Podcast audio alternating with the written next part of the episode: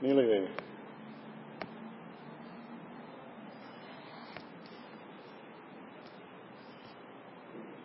Let me ask you a question.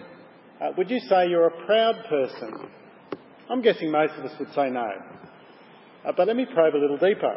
Uh, do you ever trip up a stair or, or, a crack in the, in the footpath and then quickly look around to see if anybody notices? Uh, or have you ever said or done something embarrassing, people laugh, and then you just wish the ground would open up and swallow you? Uh, or maybe let's flip it around. Have you ever achieved something significant and then when no one else notices or uh, congratulates you, you're secretly disappointed? Uh, or have you ever had that nightmare of standing up in front of a group of people to give a speech and then you realise that you're naked? We all do it. We may not call it pride, but we don't like to feel foolish uh, in front of other people. We don't like to be ashamed. We like, instead, to be respected. And then there are comparisons with other people. If we're honest, uh, we all have areas of our life where we think we're better than other people. Uh, you may not be competitive at sport, but perhaps for you it's cooking, or making friends, or interior decorating, or giving generously, or your physical appearance, or your strength, uh, or how often you attend church, or how well you play a musical instrument. Uh, perhaps you even think you're doing better at other people at being humble. Well, it's pride, isn't it? Uh, we all suffer from pride. Uh, Augustine of Hippo, writing in the 4th century, said that pride is the beginning of sin. He was thinking of Adam and Eve in the Garden of Eden. It was pride that caused Satan to rebel against God in the first place. And then he tempted Eve with pride as well uh, tempted her to question God. Did God really say? That's coming from pride. Uh, they thought they knew better than God. And I think it's true that pride is at the root of our sin as well. Every sinful action begins with pride. An attitude that says, I'm more important than God, I'll do what I want. Uh, or maybe even pride compared to other people. I deserve this. I matter more than that person. My happiness matters more than that person. My time matters more than that person, so I can be impatient or lose my temper. I'm going to choose to please myself rather than others. Uh, it's human. Uh, we all suffer from pride. It may be our way, but it's not God's way. Pride works against the things of God. What we see in this passage, and in fact lots of other parts of the Bible, is that God delights in using the weak and the least and the last. He always has. And his way is to bring down proud people and lift up humble people. And to take away any confidence in human independence and self sufficiency. We see it all the way through the Bible. Jacob God chose Jacob instead of Esau, even though he was the younger. He chose Israel. Why did he choose Israel? Because they were the fewest of all people. They were small and insignificant. Uh, he chose Gideon. Do you remember the story? Gideon is a mighty warrior, God said. The angel said, Gideon, you are a mighty warrior. And Gideon was hole, hiding in a hole in the ground at the time. And then when Gideon assembles his army, God sends 90% of them home, uh, lest the army becomes proud when they win uh, the victory. He chose David to be king, the youngest and smallest of the brothers, because God doesn't look at outward appearance. There's even a quote from Isaiah 29 in today's passage. God says, I will destroy the wisdom of the wise in its context in Isaiah, it's about how he will put an end to Judah's enemies who are proud. They looked unstoppable. God's people seemed helpless, but God's way was to turn that upside down, to work with the small and insignificant, so that people would trust God rather than themselves. On we march through the Bible. God chose Mary to be the mother of Jesus. Uh, no background, no royal birth, placed in a manger. uh, insignificant and unnoticed. And Mary praised God and said, My soul glorifies God because he has been mindful of the humble state of his servant. Jesus grew up. Jesus proclaimed his Father's heart. Blessed are the poor in spirit, said Jesus, for theirs is the kingdom of heaven. Blessed are the meek, for they'll inherit the earth. In other words, God delights to work with weak and humble and mourning people and then to lift them up and give them his kingdom. And then, because Jesus believed that, he walked that path himself. He chose arrest and ridicule and injustice and weakness and death. But God turned that around, raised him to life, and so God lifts us up as well and gives us life. God again and again uses the humiliating defeat for his purposes and brings joy out of sadness and strength out of weakness and victory out of defeat. That's the, the glorious news of the gospel, isn't it? Uh, it's what we celebrate and rejoice in. But most of our friends, most people out there, they just don't understand that. They don't see anything glorious about it. It, it just seems foolish. It just seems weak. That's what Paul says in verse 18 at the start of our passage. The message of the cross is foolishness to those who are perishing. But to us who are being saved, it's the power of God. There are two groups of people when it comes to the gospel. One group sees foolishness and weakness in the cross. The other group sees power over sin and death. One group says Christianity, it's just a crutch for the weak.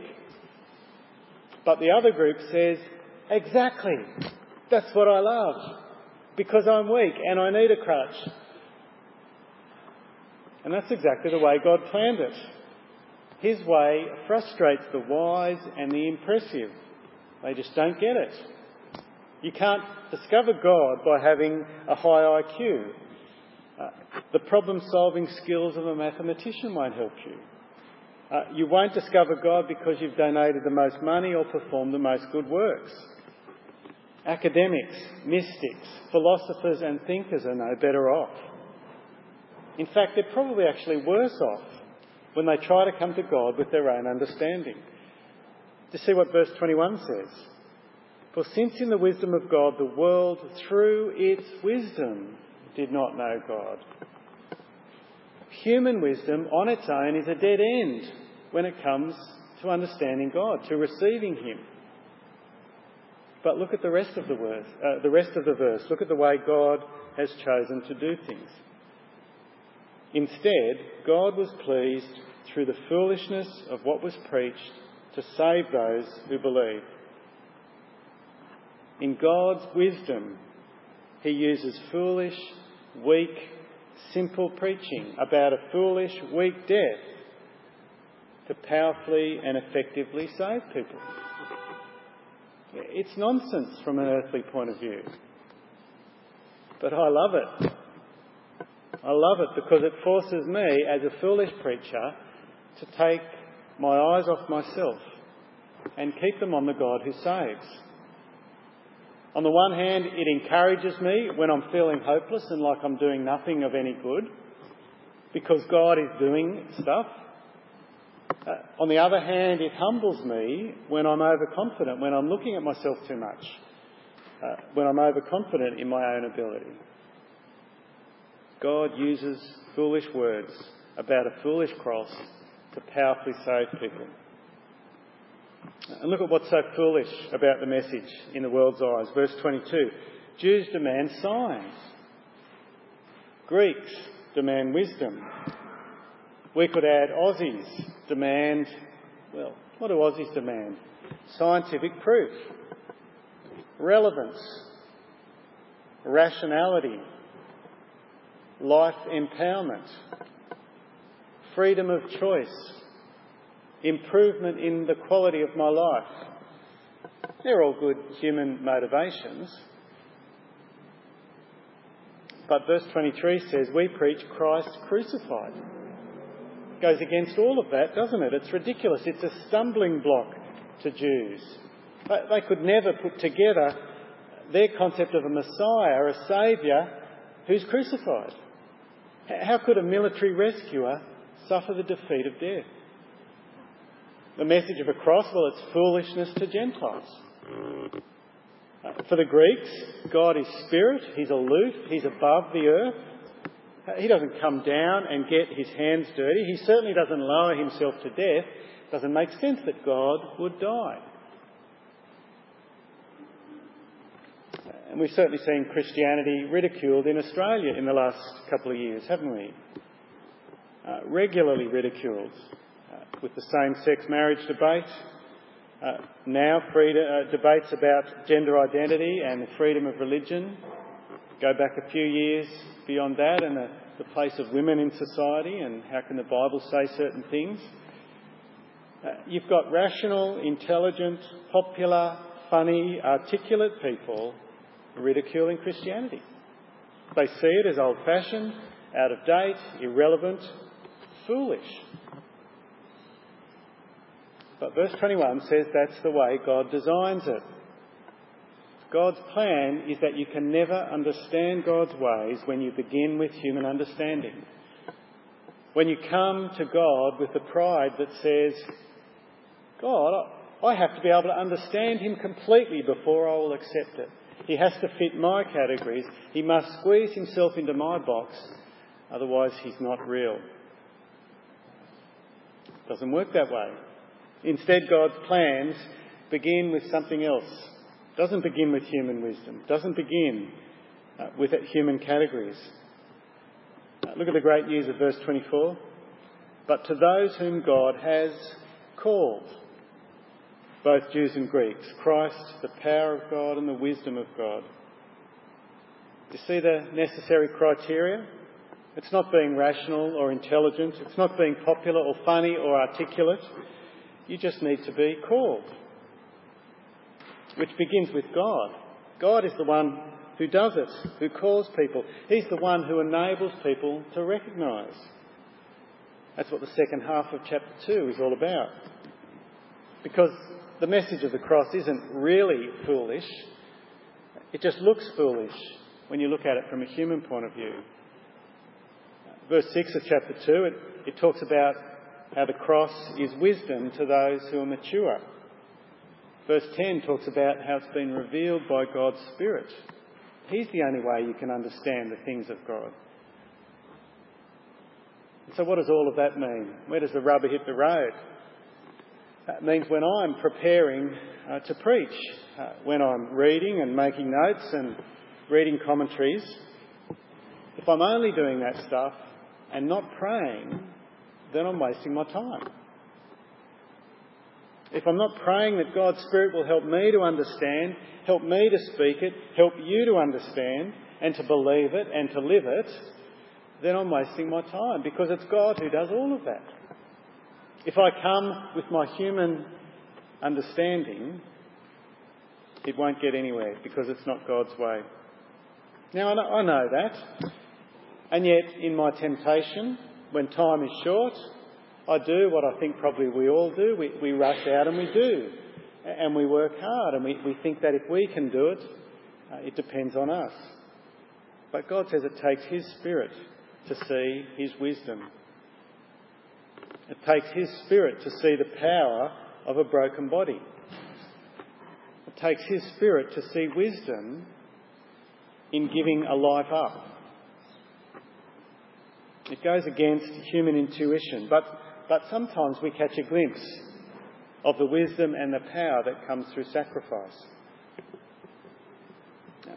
Perhaps you've seen the, the movie, The Bridge Over the River. It comes from a book called The Miracle on the River Kwai, written by Ernest Gordon, a British Army officer.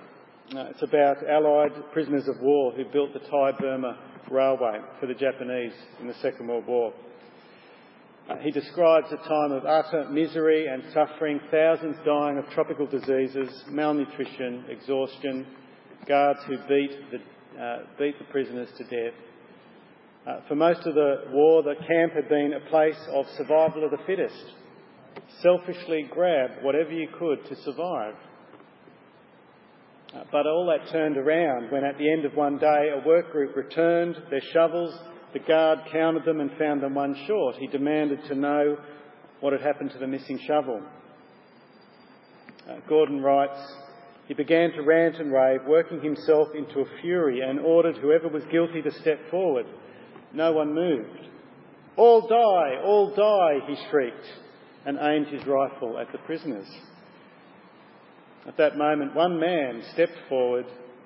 The guard clubbed him to death with his rifle while everyone watched. When they returned to camp, the tools were counted again and no shovel was missing. He'd sacrificed his life for many. On the surface, it seemed like a foolish waste of life. It seemed for nothing. It achieved nothing. But as the story continues, we begin to see something of the power and the wisdom that comes in sacrifice. That one act began to change hearts. Prisoners were inspired uh, to show an attitude of you first rather than me first. The sick began to be cared for rather than abandoned. The dead were buried with honour rather than just bodies piled up. A library was formed, courses were taught, plays were staged, an orchestra was formed. Camp conditions hadn't changed, but sacrifice had brought meaning. Uh, Gordon describes the situation. Death was still with us, no doubt about that, but we were slowly being freed from its destructive grip. We were seeing for ourselves the sharp contrast between the forces that made for life and those that made for death. Selfishness, hatred, envy, jealousy, greed, self indulgence, laziness, and pride were anti life. Love, heroism, self sacrifice, sympathy, mercy, integrity, and creative faith, on the other hand, were the essence of life, turning mere existence into living in the truest sense. These were the gifts of God to men. There was death, but there was also life. God had not left us. He was with us, calling us to live the divine life in fellowship. And it had all, be- it had all begun with that act of weakness and foolishness and sacrifice. But in God's wisdom, that had been turned into wisdom and power. That changed. Now, if that was true for human sacrifice, how much more true is it of the work of Christ, the perfect God man who died in our place, who didn't just inspire us to change, but who changed us through his Spirit, who gave us righteousness and made us righteous and gave us life. Uh, the conclusion is there in verse 25. God's plans that seem foolish turn out to be wiser than man's wisdom and stronger than man's strength. Paul's made a case uh, about strength, God's strength when it comes to the message. Uh, now he gives a couple of personal examples to illustrate this idea of strength in weakness. Firstly, he points to the Corinthians themselves. Verse 26, he says, Brothers, God called you. What were you like? Not many of you were wise by human standards, not many influential, not many of noble birth. You weren't a bunch of VIPs, you were just normal. Now, Paul could have stopped there, and he probably would have been better if he had, I think, but he, he, he kept going. He, he, just pushed it. Verse 27. Uh, they weren't, he doesn't just describe what they weren't, he describes what they were. He calls them foolish and weak and lowly and despised and nothings. But Paul's point is not to do with the Corinthians themselves, his point is to do with God. But God chose them anyway. And do you notice why? God chose the foolish things of the world, that's the Corinthians, to shame the wise. The weak things of the world to shame the strong.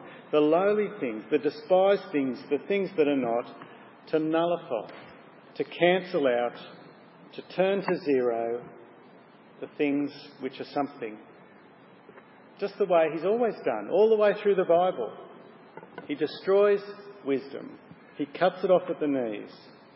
He refuses to be known by the world's wisdom. And you see why in verse 29? So that no one may boast before him.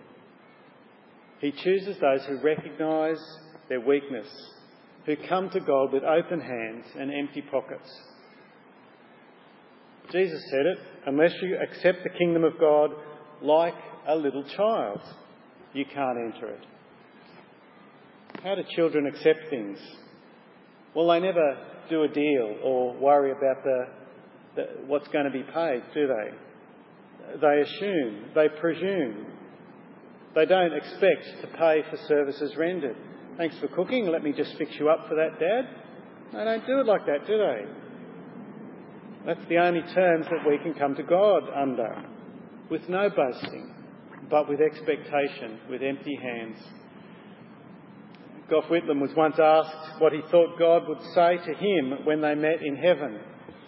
Uh, Whitlam replied that he didn't know, but he assured the interviewer that he would treat God as an equal.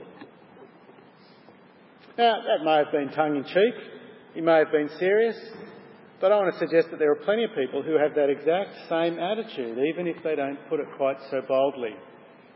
If they were to die tonight and God were to ask them why he should let them into heaven, many people would instinctively answer, Because I.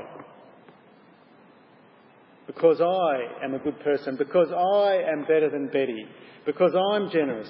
Because I've never had a speeding fine. I deserve it. That's boasting before God. God wants to cut that away. He'll have none of it. He chooses zeros before heroes so that when he does, we might sing, Nothing in my hand I bring, simply to your cross I cling. That's the Corinthians. Paul's got a second example. Paul himself is a nothing. Chapter 2 When I came to you, brothers, I didn't come with eloquence or superior wisdom. I resolved to know nothing while I was with you except Jesus Christ and Him crucified. I came in weakness and fear with much trembling. My message and my preaching were not with wise and persuasive words.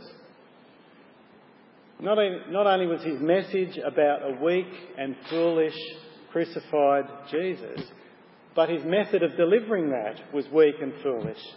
It wasn't polished. There was no slick show. Uh, in fact, far from power and pizzazz, it was fear and fumbling. On a human level, it seemed he was destined to fail. But what he did have in verse 4 was a demonstration of the Spirit's power. Because God used that simple message, uh, delivered simply, to powerfully save people, to drag them from darkness to light, from death to life. God loves to do it that way. He loves to use a simple message and a trembling, simple messenger. Verse 5 so that your faith might not rest on men's wisdom, but on God's power. Do you remember the argument last week? Some of you say, oh, I follow Paul, I follow Apollos, I follow, follow Cephas, I follow Jesus. Don't trust men. Trust God. Trust God. He loves to use messages that are simple and messengers that are simple so that our faith may rest on God rather than ourselves. And so God wants me to spend more time in prayer. He wants you to spend more time in prayer for your non Christian friends and family. He wants us to have prayer meetings that happen more often and that are fuller because those things show that our faith rests on God's power rather than on our words or our energy or our strategy. And God wants to see humility. God wants to see thankfulness because all that we have and all that we are comes from God and not from ourselves. The end of chapter 1, verse 30 He's the one we need to focus on. It's because of Him that you're in Christ Jesus, not because of you. Christ Jesus has become for us wisdom from God. That is righteousness, holiness, and redemption. It's all from Him. He's chosen us. He's given us His Spirit to understand His message. He's connected us to Jesus. And all that we have is because of Jesus.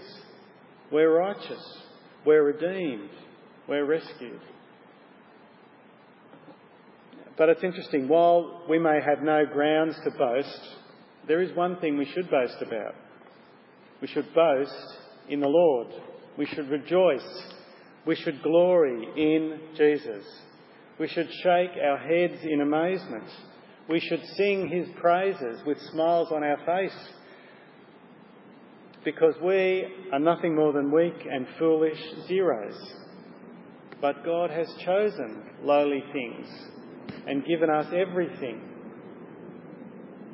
And when we begin to get that, it'll be the end of pride. We'll shrug our shoulders when it comes to competition or comparison. It'll become more important to humbly represent and imitate Jesus than to win an argument or a competition.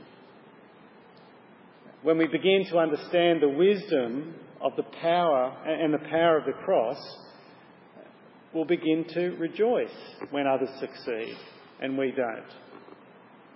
We'll begin to thank God when other people and ministries and churches are growing.